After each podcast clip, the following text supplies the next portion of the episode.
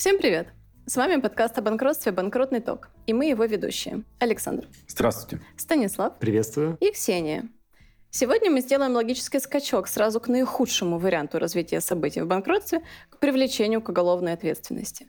В роли путеводной звезды выступит наш уважаемый гость Николай Павловский, адвокат. Здравствуйте, Николай. Здравствуйте. Мы решили позвать вас в гости, потому что в течение многих лет сталкиваемся с непониманием того, как работает уголовная ответственность в банкротстве. Вроде бы есть специальные составы, есть э, очень широкая статья 195 о нарушении в банкротстве. Есть, ну, там специальные составы э, преднамеренно эффективные, но при этом мы открываем тематические публикации и смотрим на окружающую нас реальность и видим, что 195 никого особо не интересует. Если происходит уголовная ответственность в отношении там, контролирующих должника лиц, например, это, как правило, мошенничество или иные экономические преступления, но никогда не 195-е. Так ли это? Ну, на самом деле это так, потому что если обращаться к статистике, вы можете спросить любого адвоката, практикующего по уголовным делам, можете посмотреть на сайте Судебного департамента Верховного суда статистику по вынесенным приговорам и по количеству осужденных лиц по каждой отдельно взятой статье и ее части мы выясним, что вот за первое полугодие 2022 года по 195 статье был осужден один человек. 12 человек были осуждены за преднамеренное банкротство, в остальных составах, соответственно, никаких судимостей нету.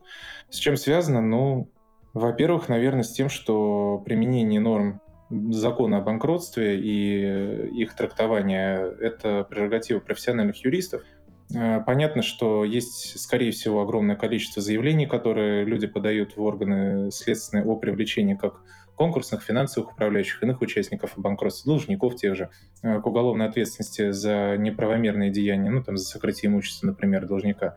Э, что случается со всеми этими заявлениями, можем только догадываться, но я предполагаю, что это постановление об отказе в возбуждении уголовного дела почти каждый раз. В чем заключается проблема? О, не, ну, не проблема, а в чем заключается неприменение?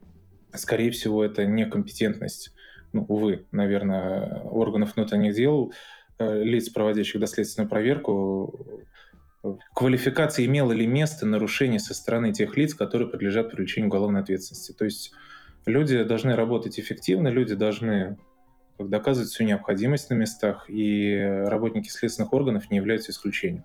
У них у всех есть статистика, у всех есть палочная система, по которой они должны за определенный период времени отчитываться о раскрытии определенного количества преступлений, направлении дела в прокуратуру, ну и, соответственно, как следствие из этого приговор. Проводящие проверку в порядке 144 статьи Уголовно-процессуального кодекса лица – это сотрудники ну, органов дознания, оперативники, не полагаю, что они будут тратить большое количество времени на то, чтобы выяснять, кто прав, кто виноват, потому что для применения вот этих специальных составов надо мнение компетентного человека. То есть лицо, проводящее проверку, в любом случае упирается в необходимость получения стороннего мнения. Это привлечение специалиста, это предоставление всех документов, получение какого-то заключения. Но, опять же, наличие этого заключения специалиста не гарантирует, что возбужденное уголовное дело и направленное впоследствии в суд, оно устоит, потому что довольно специфичный закон, довольно специфичное правило его применения. Там, все мы понимаем, что чтение закона не делает человека практиком в любой области права. Знание закона о банкротстве, даже если сотрудник следствия его сядет и прочитает, не приведет к тому, что он сможет квалифицировать действия человека как нарушение или не нарушение процедур. Это необходим практически огромный опыт. У меня в связи с этим э, сразу вопрос. Ведь э, закон о банкротстве меняет управляющим прям в обязанность подготавливать заключение о наличии признаков преднамеренного или эффективного банкротства, а, соответственно, те выкладки, изложения фактических обстоятельств и подтверждающие эти обстоятельства документы, они представляются в распоряжении сотрудников. Возможно, на этапе дальнейшем при изучении или при формировании ну, собственного мнения, если они согласны с позицией управляющего, они предвосхищают, что дальше обвинительное заключение не будет утверждено. Может, не на самом низшем уровне затыка, а чуть выше, если взять. Как думаете? Тут вопрос в том, что конкурсный финансовый управляющий, который составил заключение и ну, представил, что есть такая проблема, как наличие признаков фиктивного или преднамеренного банкротства, он приносит свое субъективное мнение в следственный орган и подает заявление. Дальше сотрудник, проводящий проверку в порядке 144 статьи, в порядке 145 должен принять решение. Ну, там есть несколько решений, которые они принимают. Ну, мы остановимся на двух. Это либо составление рапорта о наличии признаков состава преступления, либо вынесение постановления об отказе в возбуждении уголовного дела.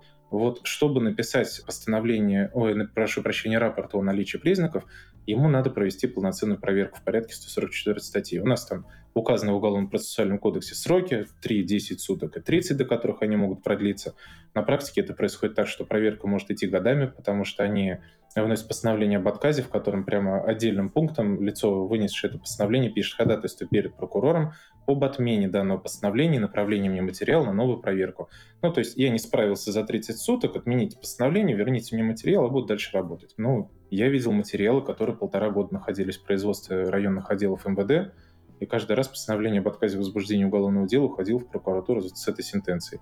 Отмените мне постановление, я не успел. Вот мне еще немного, и я точно вам скажу, есть там состав или нет.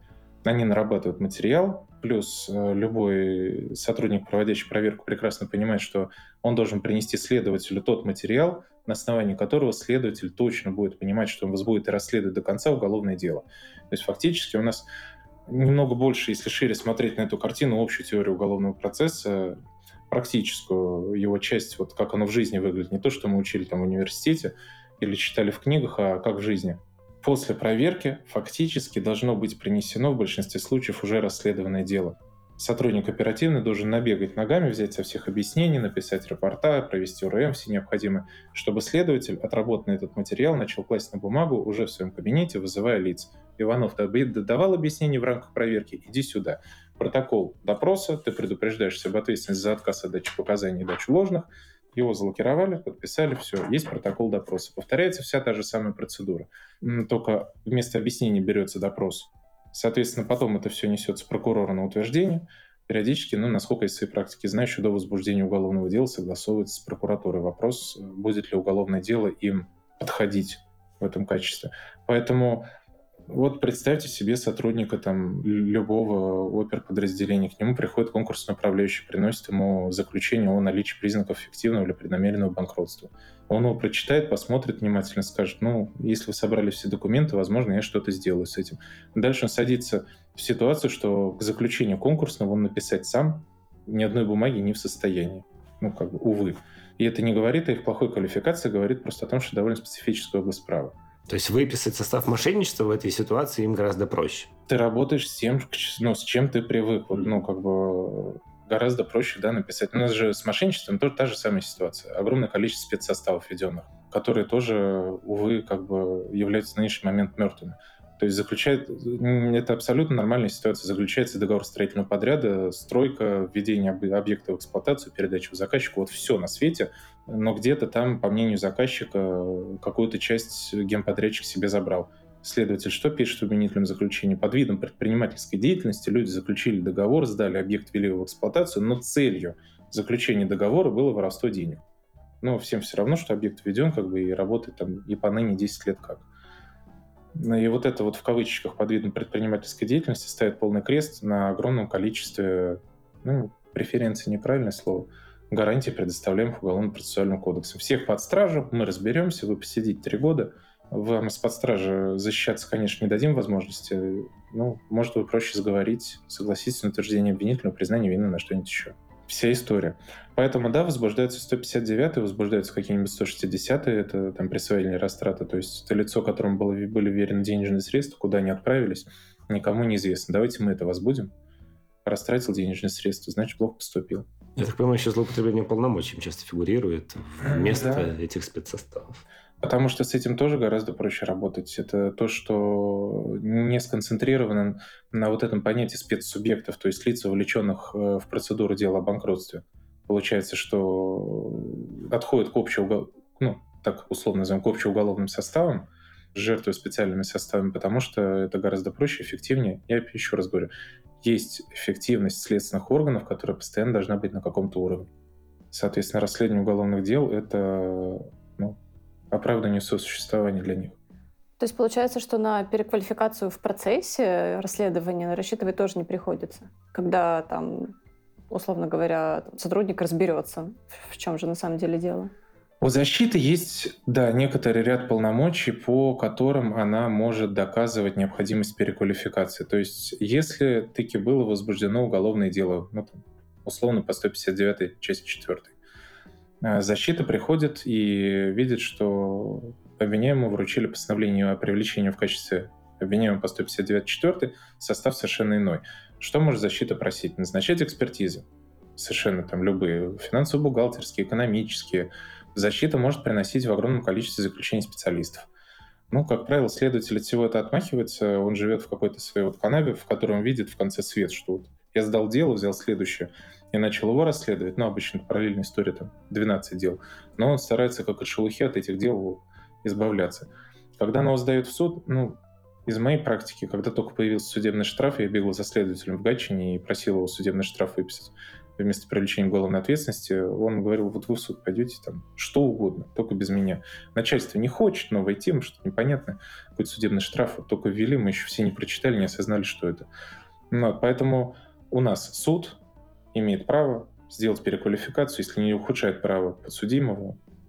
Они все в этой реальности, опять же, и живут. Вы в суд придете, вот мы рассказали свою концепцию, у вас 159 4 Если вы разжалобите судью, и убедить его, то, соответственно, будет 195 и будете по ней осуждены. Ну, со всеми вытекающими. Там, возможно, изменить сроков давности их применения, снижение категории преступлений, если уж там те 159 4 оставят, но то очень сильно убедил. Есть такая опция, как снижение категории. Ну, в целом, да, такой более все еще общий вопрос обсуждаем все-таки, на ваш взгляд, должны у нас быть вот эти спецсоставы 195 и так далее? Либо мы их убираем, и все в рамках 159? Ну, можно с разных точек зрения взглянуть на эту ситуацию. Со стороны, если я кредитор, которого, грубо говоря, обманули, и если я КДЛ. Вот э, для кого плюсы и минусы в этих статьях или нет необходимости в них? Все вопросы должны быть составы или нет. Как бы сказать, я отрицаю мысль, что, ну, как бы законы, вот там уголовно-процессуальный уголовный кодекс писали глупые люди. Это, ну, совершенно невозможная ситуация. Это огромное количество профильных комитетов, которые эти законы должны пройти. Это всегда мнение там Верховного суда и, в принципе, квалифицированных людей, которые прекрасно понимают, какой они хотели бы видеть законность, ну, в том числе уголовную в нашей стране. Спецсоставы в любом случае должны быть, потому что, ну, если наш законодатель выделил эту процедуру банкротства отдельную какую-то, скажем так, экономическое взаимодействие, род экономического взаимодействия, то, да, они должны быть. Вопрос всегда в правоприменителе. Опять же, вот, ну, что мы обсуждаем? Э, предпринимательские составы, ну, условно в кавычках так назовем, которые запрещали держать людей в условиях следственного изолятора, у нас президент говорил, говорил, Верховный суд говорил, Лебедев выступал, говорил, кто Совет прав человека, по-моему, говорил. Было огромное бесчисленное количество историй, когда говорили, перестаньте кошмарить бизнес, держать людей в следственных изоляторах. История возвращается все равно к одному. Есть правоприменитель, условный районный суд, которому следователь приносит ходатайство об избрании меры пресечения в виде заключения под стражу с этими кавычками, о которых я говорил ранее, под видом предпринимательской деятельности. Все, дальше ничего не интересует. Человек отправляется в следственный изолятор, дело расследуется, потом 217 ну, это ознакомление с материалом уголовного дела. Сколько угодно. Хочешь год знакомиться, знакомься. Почему так происходит? Можно долго обсуждать, но мы же не причины ищем, а обсуждаем, как оно в жизни вот есть. Э, в этой связи полагаю, что наличие специальных составов кодекс ничем не портит, а наоборот делает его разнообразным. Там составы небольшой средней тяжести. То есть, в принципе, даже есть примечание, там, что люди освобождаются по 195-196, если они оказали активное содействие следствию, если они указали на иное имущество, которое было сокрыто. То есть э, это огромный инструмент, вот этот вот домоклов меч, который висит над любым участником э, дела о банкротстве, это в первую очередь рассматривалось законодателем, по моему мнению, как гарантия того, что все будут вести себя добросовестно. То есть там ты скрывал, скрывал имущество, но тебе суд уже говорит, мужчина, ну вы достали, сколько можно его скрывать там? Давайте у нас взыщем убытки, давайте там по десятой напишем, что недобросовестно себя вели. Но когда человек не чувствует вот этой границы добросовестности, которая у нас есть между людьми цивилизов... Ну, цивилизованными, назовем это так, да, приходит следователь и говорит, мужчина, ну, совсем как-то уже совсем перешло все грани, давайте мы вас привлечем по 195 статье Уголовного кодекса Российской Федерации. Человек начинает думать гораздо быстрее. Уголовное право, в первую очередь, это превенция, то есть оно позволяет людей не то что заставлять, а сейчас правильное слово какое-то подберу, осознавать, что за действие могут быть какие-то последствия. И любой человек, прочитав отчет судебного департамента Верховного суда за первые полгода 2022 года, находясь в процедуре банкротства и скрывая свое имущество, похохочет, узнает, что на всю страну был привлечен только один человек и скажет, ну и что, буду скрывать дальше. Это не страхует человека от того, что в отношении его там 159 возбудят или что-нибудь еще плохое произойдет, но тем не менее институт банкротства оказывается без огромного рычага сдерживания. То есть э, люди осознают, что никакой ответственности за то, что они будут чудить в процедуре как угодно, нет. А может, он и не нужен? Ну, зачем уголовному законодательству вмешиваться в гражданско-правовые отношения? Поскольку это направлено в том числе на предупреждение совершения преступлений. Мы вот сейчас, опять же, такой хороший, интересный вопрос. Э, то есть наличие договора неисполненного нас в любом случае предусматривает э, гражданско-правовые последствия. То есть люди могут идти в арбитражный суд судиться и взыскивать друг с друга там до посинения деньги, имущество, что угодно. Но на нынешний момент наш законодатель довольно не законодатель, а правоприменитель, прошу прощения, довольно бодро, активно вмешивается в любые договорные конструкции, возбуждая 159.4 по неисполнению договоров в сфере предпринимательской деятельности сплошь и рядом.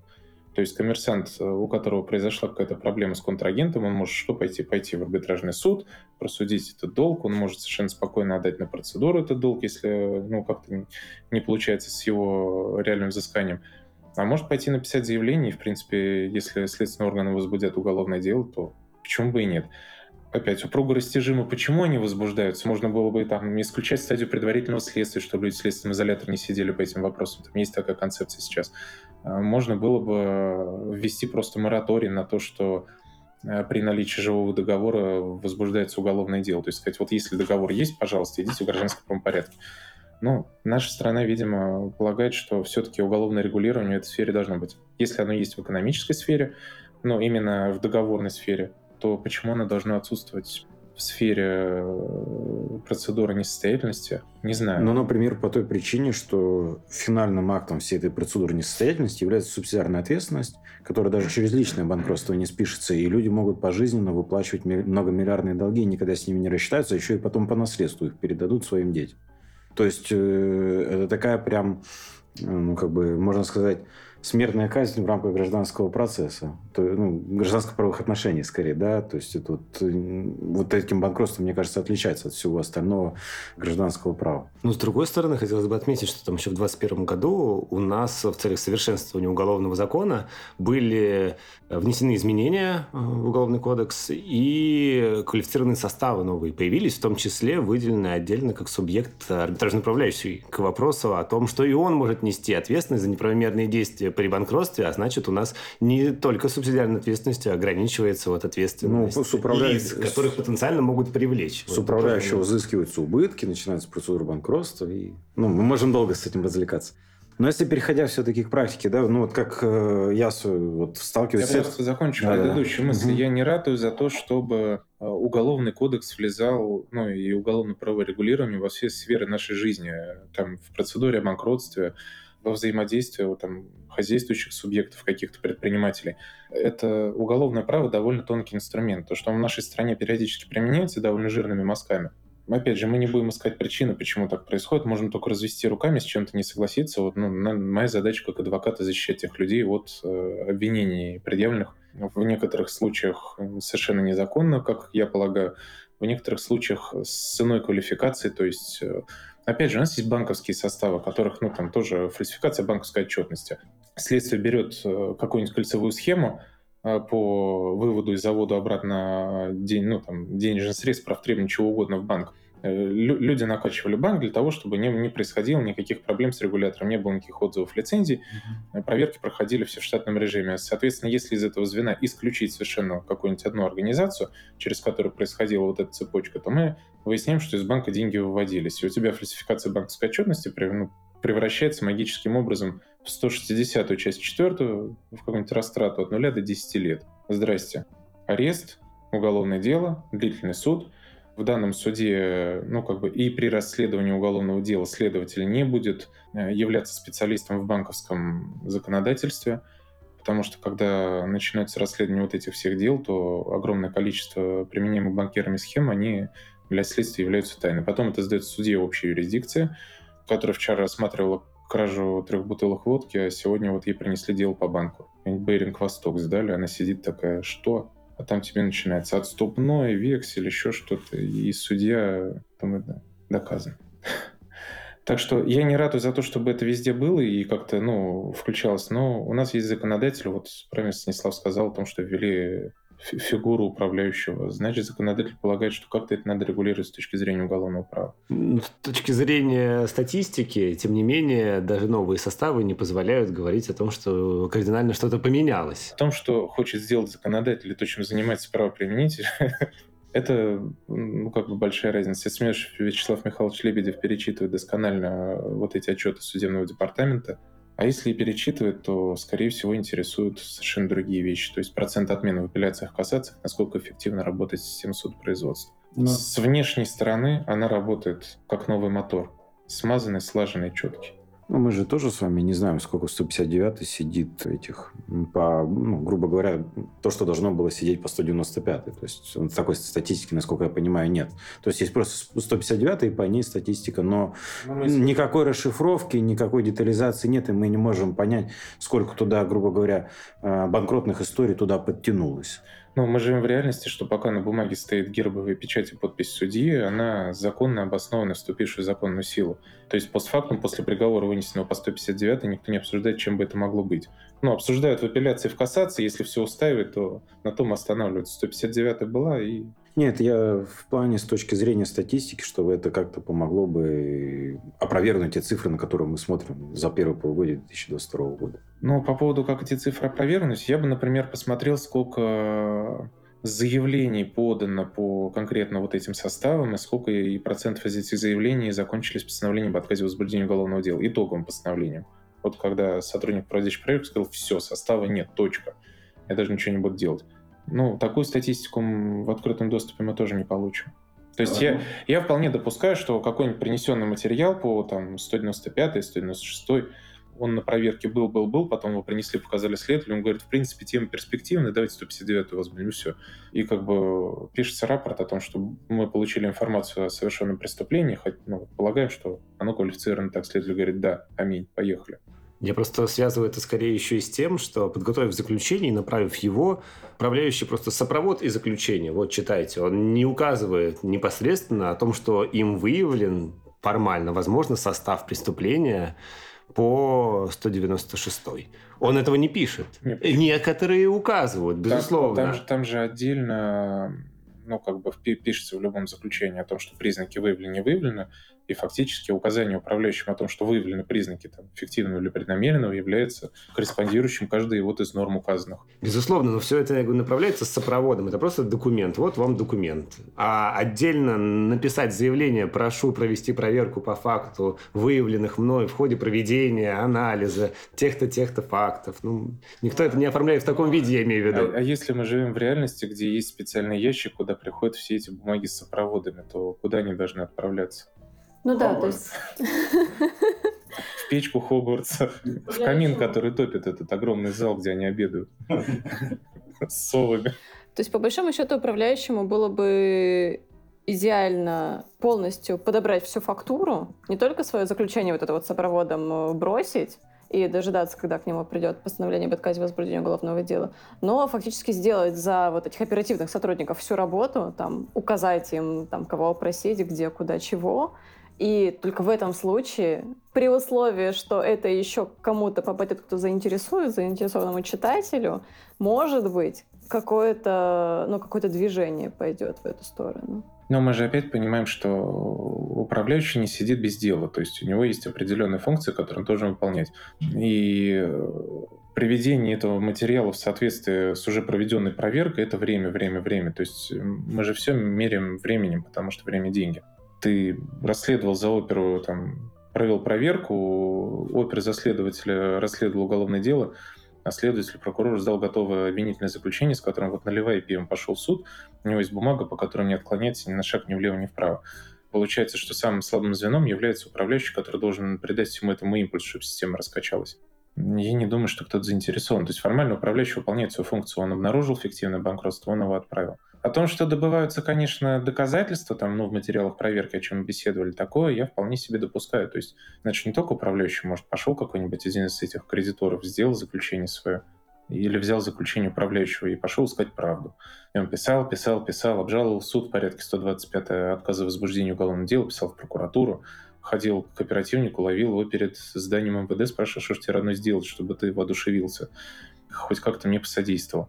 Может быть, оперативник разжалобится, возьмет объяснение со всех, и довольно кредитор эти объяснения по ходатайству э, истребует судом в качестве доказательства. А как быть, допустим, составом 195 неправомерное действие при банкротстве, когда наряду с самим заявлением лицо, обращающееся, указывает на наличие вступивших в законную силу судебных актов, например, об оспаривании сделки, которым уже судом установлены определенные обстоятельства, которые, по мнению, допустим, заявителя, о наличии состава преступления и свидетельствуют.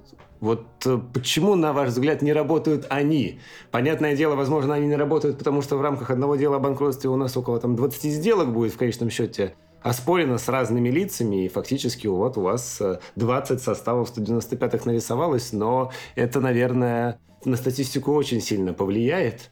Вот, и, возможно, это будут самые распространенные э, составы, по которым люди будут привлекаться к ответственности.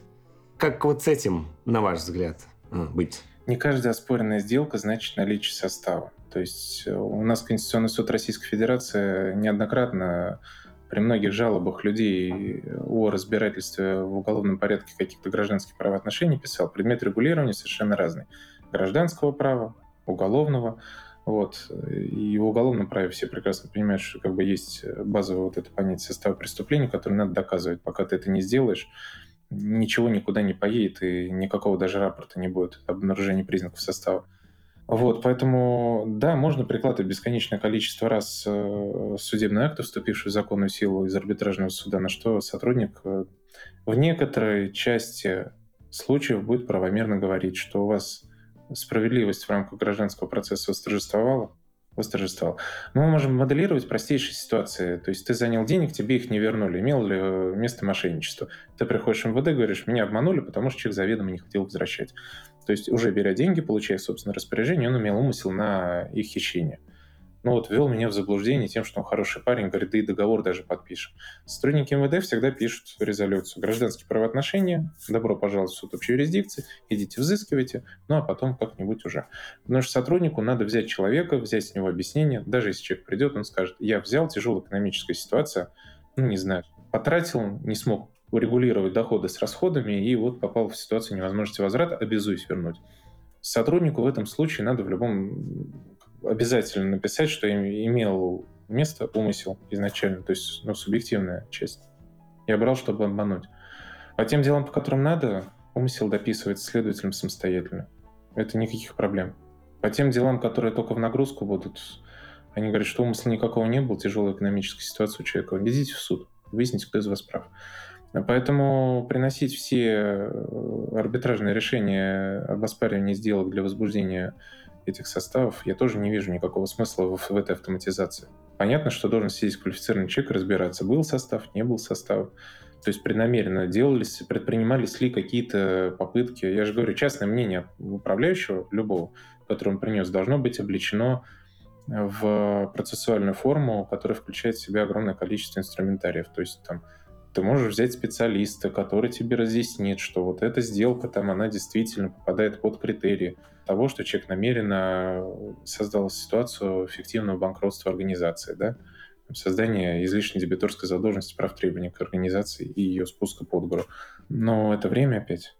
То есть мы упираемся в то, что управляющему совершенно не хочется тратить свое время на то, чтобы собирать доказательственную базу для сотрудников оперативных следственных органов – сотрудникам оперативных следственных органов совершенно не хочется вот это вот заключение, которое им приносится о признаках фиктивного или преднамеренного банкротства, обличать довольно-таки специфическими действиями, которые не факт, что приведут к результату. А если у нас, допустим, э, фактические обстоятельства совершения сделки описаны в судебном акте арбитража ну, следующим образом, что установлено отсутствие финансовой возможности, суд это проанализировал, установлено, что документы об исполнении сделки в части там, оплаты созданы лишь для видимости, для придания реальности исполнения сделки, что объект недвижимости фактически безвозмездно был передан должником в пользу аффилированного фактически с ним лица вот такие судебные акты, они ну, могут иметь какое-то продолжение? Хотя, если верить статистике, но нет, но на ваш взгляд. Про теорию сейчас или про практику? Про практику все-таки. На практике берется адвокат, ему дается это судебное решение, он отправляет в следственный орган и пишет заявление. Ему отказывают, он идет обжалует в порядке 124 в прокуратуру ведомственном порядке, куда угодно, потом в порядке 125 получает судебное решение, может он даже сходит с данным судебным решением в городской суд. Если мы сейчас про практику, то мы получим бумагу, на которой будет стоять гербовая печать, и отметка вступила в законную силу. О том, что постановление об отказе в возбуждении уголовного дела законно обосновано и мотивировано. Ну, может, это и хорошо. У нас и так, мне кажется, много уголовных дел и других. То есть Смотря на эту статистику, я бы не сказал, что она плоха, потому что когда уголовное право начинает работать очень активно, но в последнее время чрезмерно активно по довольно таким упруго растяжимым составам, который, как сказать, иди еще попробуй докажи, что кто-то кого-то дискредитировал или не уважал в момент совершения каких-то действий. Мы понимаем, что пока правоприменитель в части уголовной юстиции дремлет и не обращает внимания на какие-то сферы нашей жизни, это к лучшему, наверное потому что нет никаких гарантий, что у сотрудников внутренних дел, которые будут расследовать дела, будет достаточно компетенции, чтобы понять, что говорит обвиняемый. А вот теперь про практику. Ну, как бы, если на тебя выписали постановление о в качестве обвиняемого, 99% что будет обвинительное заключение направлено прокурору. Если оно будет направлено прокурору, как у нас, опять же, Верховный суд говорит, 99,75%, что у тебя будет обвинительный приговор. Ну, также эта ситуация может сыграть э, злую шутку и с э, заявителем, в том плане, что в отношении кого он пытается возбудить уголовное дело, получит судебное вступившее законную силу или постановление об отказе возбуждения уголовного дела, которым он впоследствии и будет э, размахивать в различных уже обособленных спорах в делах о банкротстве и говорить, а смотрите, здесь уже посмотрели, здесь ничего не нашли. Понятно, это не снимет с него обязанность доказывать определенные обстоятельства, но под спорем может стать. И, и да, и нет. А опять вернемся к Конституционному суду, который сказал, что совершенно разные предметы регулирования. Я вообще, в принципе, ну, понятно, что это тема для спекуляции. Вот принесение этих постановлений об отказе возбуждения уголовного дела, то, что там МВД все проверил, состава нет. Нормальный судья бы сказал, да, состава нет. Но сделка-то сама по себе как? Нормальная или нет? Это может сыграть злую шутку, если судья впечатлителен. То есть он увидит, что там была проведена годичная проверка, в результате которой пришли к итоговому выводу. Но опять же, оппонирующая сторона может принести промежуточное постановление об отказе возбуждения уголовного дела. Тоже в чем история? Очень закрыта как бы а, само по себе вот эта стадия проверки. То есть ты написал заявление, с тебя взяли объяснение, зарегистрировали, выдали тебе талон КУСП из э, дежурки и говорят, все, иди, ты уходишь, а потом ни ответа, ни привета. Ты можешь три месяца просидеть, тебе не напишут ни одной бумаги. Ни о продлении срока проверки, ни процессуальное решение, не то, что он в прокуратуру направлен, не то, что прокуратура отменила постановление об отказе возбуждения уголовного дела, направила на новую проверку данный материал. Он где-то может совершенно спокойно ходить между прокуратурой и оперчастью, не знаю, там, годик. Они в плановом режиме там что-то поковыряли, просто ну, проверяли, отказали, отправили в прокуратуру, в прокуратуре на полочке полежал. Они отменили, вернули. И вот чтобы вторгнуться в этот э, стройный цикл по перегону материала туда-обратно между двумя зданиями, тебе надо применить периодически недюжинные усилия. Это, например, надо написать жалобу в порядке статьи 125 в суд, потратить свое время, чтобы ее приняли. Э, туда принесли этот материал, и только там ты сможешь с ним ознакомиться, потому что, придя в МВД, ты упрешься в окно дежурки, где тебе скажут, что мы телефонов мобильных не даем, исполнителю не сообщаем, вам все пришлют почту. Если ты придешь в прокуратуру, ты, в принципе, выяснишь примерно то же самое. Единственный зачастую вариант ознакомиться с материалом — это написать жалобу в суд, чтобы материал туда был предоставлен. Там ты уже узреешь, что за этот год было сделано. Скорее всего, ничего. Подытоживая, да, практическую некую часть для кредитора, которого обидели, что ему нужно чтобы эти СССР заработали. Первое, больше людей в, в оператив, э, больше оперативников, которые могут бегать, опрашивать. Потом специальный раздел, который содержит в себе следователи, которые разбираются в финансовой отчетности, прочитали закон о банкротстве. И куча времени и сил, чтобы отлавливать этих следователей просить, чтобы они разобрались в этом деле, плюс управляющий, который написал понятное э, финансовое заключение и еще намекнул там на 159-ю. Правильно я понимаю? Я очень сильно сомневаюсь, что никто в нашей стране не пытался и не задавался целью реализовать там привлечение по 195 Я думаю, что талантливых людей в нашей стране достаточно. Писали с душой, обжаловали отказы и пытались дойти до справедливости. Поэтому, ну как, как дать совет, что нужно? У нас есть вполне себе регламентированная процедура, предусмотренная Уголовным процессуальным кодексом. Идешь, пишешь заявление, если оно имеет под собой какой-то смысл, то вас будет, не имеет, не вас будет. Если мы про практику сейчас, то я думаю, что вопросы надо решать в рамках арбитражного суда. То есть э, вы мне задавали вопрос, чем поможет привлечение человека к уголовной ответственности, если и так ну, для него есть последствия гражданско-правовые, скажем так. Он там, пожизненно будет должен, как земля колхоза. То есть что ты хочешь это? Чтобы посидел для проформы. Ну, тогда он не сможет заплатить. Если он посидит. Ну почему? Тут... Если он будет сидеть, у него с гарантией будет рабочее место обеспечено на промке. 5 варежек 100 рублей, вот, ну и все. Надо досталось перемножить. Сколько он должен дней там проработать. А чтобы исполнилась мечта Александра в этот Это не моя мечта, я просто как теоретик, рассуждаю, как, э, как -то. у нас научно-исследовательская работа, и мы предлагаем пути решения выявленных проблем. Ну, как теоретики можем просто обсуждать, что это должен быть компетентный орган по проведению проверки, в котором делать это совершенно не лень, который будет опрашивать людей. И компетентные специалисты, привлекаемые органами, вот, э, проводящими проверку и предварительное расследование, которые будут им пояснять, правильные, правильные ли умозаключения управляющего. Что же понимаешь, что управляющий зачастую фигура не независимая, поэтому управляющий вполне себе может кошмарить кого-нибудь, писать э, эти заключения о том, что имеются там признаки неправомерных действий, эффективного, там, чего угодно.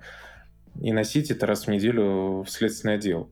Поэтому от частного к общему, то есть ну, следователь должен воссоздать объективную картину какой-то происходящего.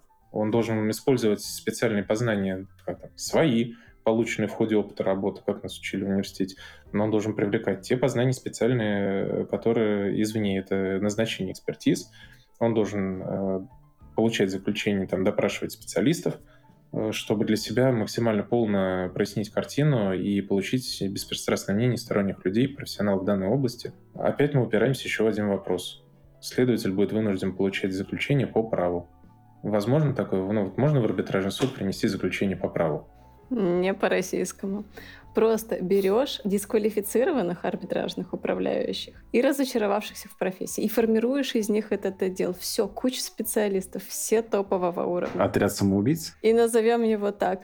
Когда хочется отойти уже от э, обвинительного уклона, в который ушел наш разговор, и, может быть, попытаться сформулировать не хочется говорить советы или рекомендации, но как быть э, участником дела о банкротстве, там, в первую очередь, наверное, контролирующим лицам и управляющему, которые начинают там чувствовать, что какая-то нездоровая атмосфера у них э, в, в деле происходит и начинает пахнуть уголовным кодекс. По статистике мы видим, что они, как в той рекламе из 90-х, могут спать спокойно. Так может, это и хорошо. Ну, кто-то там все-таки привлечен. 13 человек привлечено, это да, действительно. Наверное, были вопиющие какие-то. Нет, я скорее про ну, какое-то общее жизненные советы, да, то есть... Ну, давайте исходить из общежизненного совета. У нас что карается, ну, как бы, что процедура о банкротстве, что уголовным кодексом недобросовестное поведение. То есть, ну, просто есть некоторые границы. Когда недобросовестность этого поведения имеет у гражданско-правовые последствия, какое-то какое недобросовестное поведение имеет э, последствием уголовное преследование. Поэтому вы мне задаете вопрос, что должен сделать человек, чтобы не волноваться, наверное, вести себя добросовестно, то есть не совершать тех действий, которые попадают под санкции, ой, ну, под диспозицию статьи. Ну, мы же сами буквально сегодня обсудили, что они весьма имеют... Они, они упруго растяжимы, да. то есть э, если, если человек понимает, что возбуждение в отношении его уголовного дела может ничего общего с реальностью не иметь, но с его фактическими какими-то реальными действиями, что он должен делать? Обращаться к хорошему адвокату. Да, не пренебрегать, наверное, помощью адвоката с самых начальных стадий. И это не стадия возбуждения дела, это еще та стадия, когда есть какие-то риски. Ну, то есть у нас, увы, культура обращения к адвокату заранее, превенция каких-то рисков, она зачастую хромает. Поэтому человек должен, во-первых, проконсультироваться да, с компетентным специалистом, во-вторых, надеяться на справедливый гуманный суд, если дело попадет туда. Это если мы про практику. Мы не можем не спросить, раз у нас уголовный адвокат, арест, арестный залог, банкротство. Больная тема для всех банкротчиков. Сталкивались, не сталкивались? Какие мысли есть, нужно, не нужно? Ну, мы сейчас про арест имущества в уголовном процессе. Да, да, да. да. Агро это сплошь и рядом. То есть следователь расследует уголовное дело, если у нас санкции там статьи предусмотрены на назначение штрафа, если имеется гражданский иск, в его обязанности входит также розыск имущества, наложение на него ареста. Он идет в суд, получает санкцию на это, и все имущество арестовывается. Тогда следующий вопрос сразу. Понятно, с имуществом обвиняемого. А насколько, условно говоря, сложно добиться ареста имущества, которое лишь косвенно может иметь отношение к преступлению? Поясню, о чем идет речь. Дело в том, что в прошлом году Верховным судом было рассмотрено дело, а, в котором в рамках гражданского иска по уголовному делу было арестовано имущество должника компании, которая имела некоторое отношение к обвиняемому по уголовному делу, в рамках которого был этот гражданский иск. И собственно, впоследствии это имущество было исклю... не просто как-то болталось в конкурсной массе до разрешения уголовного дела, а непосредственно было из нее исключено. То есть сразу суды общей юрисдикции указали в судебных актах о том, что порядок реализации его будет именно такой, который допускается при... после удовлетворения гражданского иска в уголовном деле. И все. И арбитражные суды взяли под козырек и проигнорировав все специальные нормы закона о банкротстве и, в общем-то, общеправовые, на наш взгляд, какие-то посылы, просто сказали, да, суд общей юрисдикции решил, и имущество нашего должника, в отношении которого никто из участвующих в деле лиц не понимает, каким образом оно связано с тем уголовным делом, просто ну, утекает из конкурсной массы эта недвижимость, и остается только один кредитор, который в том уголовном деле признан потерпевшим, и, в общем-то, он и будет на него претендовать, в то время как остальные, по большому счету, останутся ни с чем. И, с одной стороны, хочется посетовать на то, что таким образом складывается практика, с другой стороны, может быть, есть какие-то способы ей противостоять. Например, когда не один кредитор оказывается потерпевшим в уголовном деле, но и иные кредиторы со ссылкой на свою включенность в реестр – в банкротстве могут пытаться в это дело пролезть, чтобы хоть на что-то претендовать. Самое милое, что общая юрисдикция победила. Это я в восторге. Но по поводу кредиторов, э, у нас же есть два статуса в уголовном деле. Это потерпевшего и гражданского истца, то есть лица, которое имеет право заявить гражданский иск. Как правило, это тождественное понятие. Есть исключения из этого правила, э, когда персона, скажем так, гражданского истца и потерпевшего не совпадает – но для того, чтобы иметь право предъявления гражданского иска в уголовном деле, необходимо, чтобы, скажем так, причина этого всего торжества правосудия была связана именно ну, с конкретными обстоятельствами. То есть невозможно прийти в уголовное дело и сказать, что я один из конкурсных кредиторов в деле о банкротстве, поэтому хочу подать гражданский иск. Опять же, мы упираемся в то, что совершенно разный предмет регулирования. О том, что может быть арестовано имущество, которое, допустим, по делу о банкротстве включено, должно быть включено в конкурсную массу, и у него очень косвенное посредованное отношение с, э, к обвиняемому, который в уголовном деле проходит, имеется инструментарий обжалования по постановлению следователя о наложении ареста, имеется инструментарий обжалования санкций суда о наложении ареста.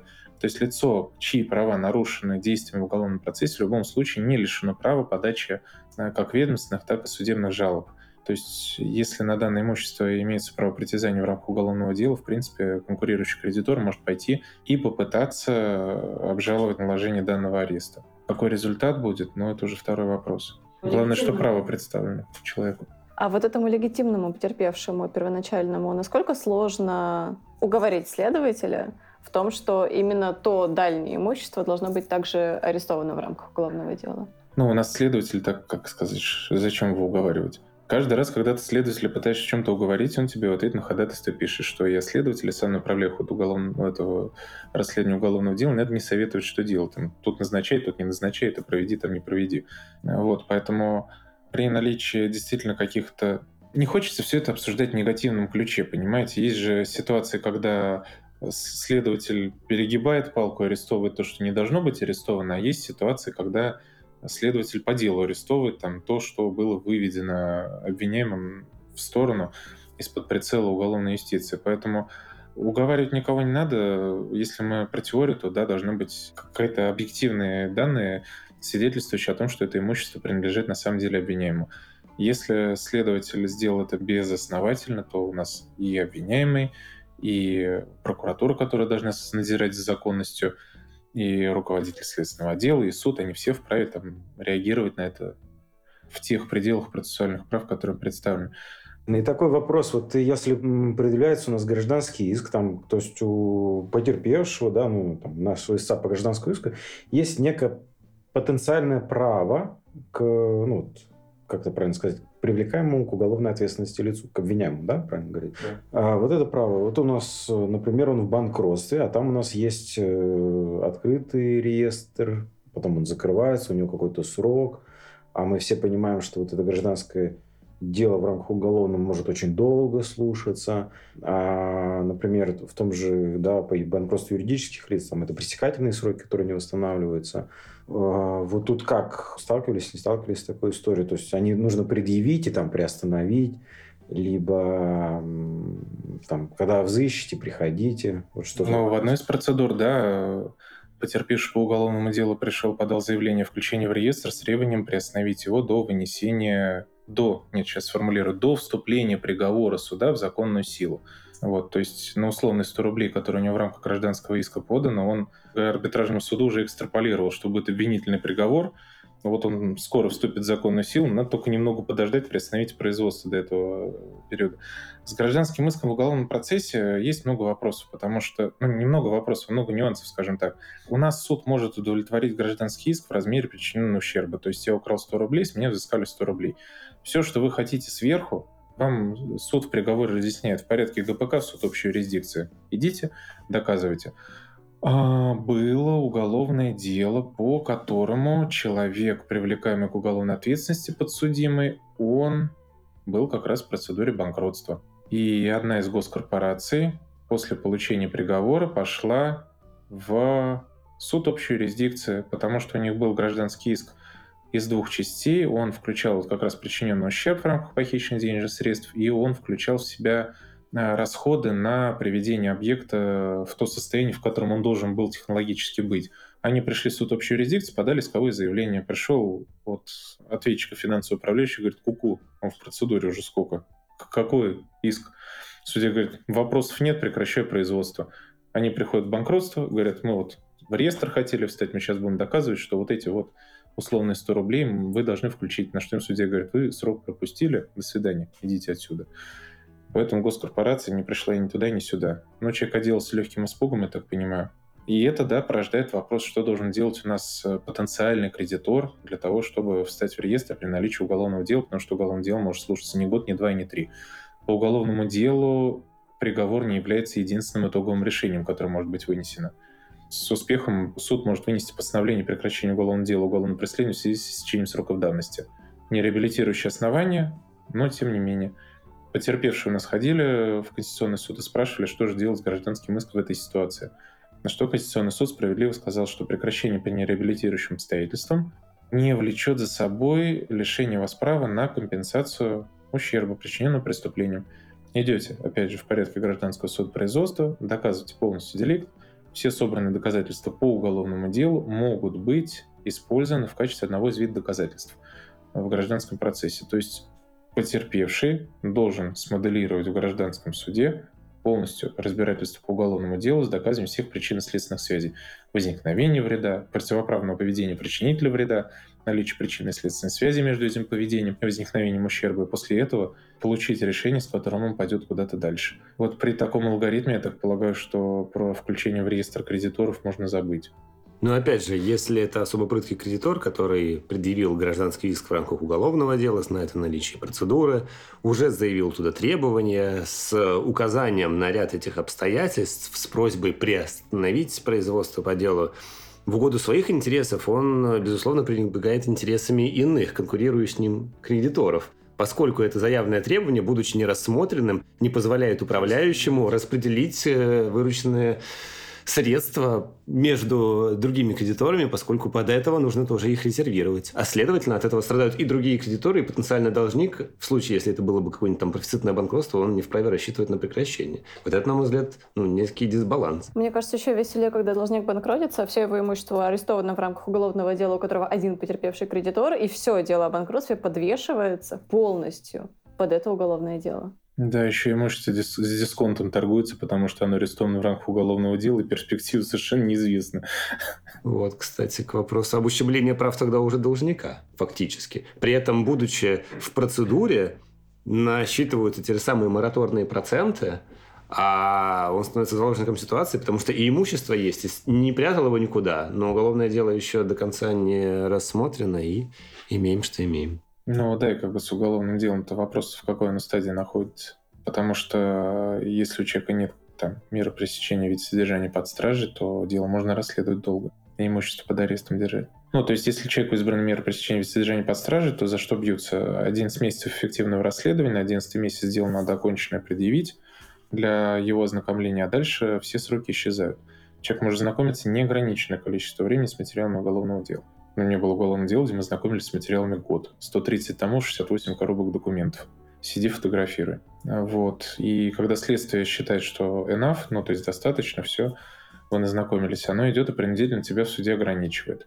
Но просто получается, человек там два года просидел следственным изоляторе на стадии предварительного следствия.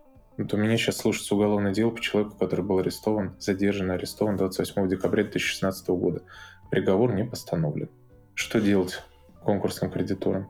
Есть мнение, что конкурсные кредиторы не самые пострадавшие в этой ситуации. Ну, это понятно, но тем не менее. Как бы мы с какой стороны ситуацию рассматриваем? То есть давайте ее рассматривать со стороны конкурсного кредитора. С этим не сделаешь ничего. Вот если пришел такой человек, который, ну, условный субъект, который сказал, вот мое требование примите, а рассмотрите его после постановления приговора, когда он там вступит в законную силу. Все встало колом. С точки зрения должника, да, тоже, конечно, это ужасающая ситуация, что этого имущество потенциально будет распродаваться как э, имущество, арестованное по уголовному делу. Естественно, если оно продастся, то продастся с огромным дисконтом ущерб тебе. Еще совершенно непонятно, как потом оно будет там разарестовываться. Потому что тут же опять у нас постановление э, о наложении ареста, о продлении ареста, когда дело приходит в суд, там написано, что у нас судьба арестованного имущества будет разрешена при постановлении приговора. В постановленном приговоре вполне может быть указано, что до погашения имущественных требований потерпевшему имущество считать арестованным. И тут опять наступает коллизия. То есть у нас уголовное право защитило одного потерпевшего, который, возможно, станет конкурсным кредитором, этим арестованным имуществом. Поэтому тут скорее вопрос к практике, но что мы можем делать? Мы можем либо пытаться разрешить э, эту теоретическую модель, найти какой-то путь решения, либо смотреть на как-то более прытких людей, которые уже на этом пути имеют какие-то результаты. Ну, я не знаю, вопрос к вам, есть результаты в этой части или нет? У кого-то хотя бы? Нет. К сожалению, но, возможно, кто-нибудь из наших слушателей поделится полезным. Я бы сказал, к счастью. Ну, то есть у нас вас, вас убрали, теперь оставили один Верховный суд, и тот не может определиться, какой-то ситуации подружить, да? Ну, вроде, да, все под одной этой под одним зонтиком, но как, как коллеги да, не могут собраться и как-то разрешить эту историю. Но, возможно, правда, наши слушатели сталкивались с такой историей, и они те самые прыткие представители кредиторов, которые смогли разрешить эту ситуацию. Напишите нам, мы все почитаем, поделимся опытом. Но в целом, по итогам часового обсуждения уголовной ответственности, связанной с банкротством, Хочется пожелать себе и слушателям, и особенно своим доверителям не оказываться в ситуациях, когда материалы этого подкаста могут оказаться актуальными на практике. Но наш гость уже обратил внимание, что для этого нужно. Нужно быть просто добросовестными участниками гражданского оборота. Вот и все. Это снижает риски. И обращаться к адвокатам. Но не нивелирует их. Спасибо вам огромное, что пришли. Я, честно говоря, прекрасно провела время, очень просветилась э, в области уголовного права. И в целом благодарна вам, Николай, что вы зашли к нам на огонек. Как говорится, замечательно, зачем? Просто сейчас в области уголовного права. Спасибо вам большое за приглашение и за прекрасную беседу. Спасибо. Всего хорошего. До свидания. Пока.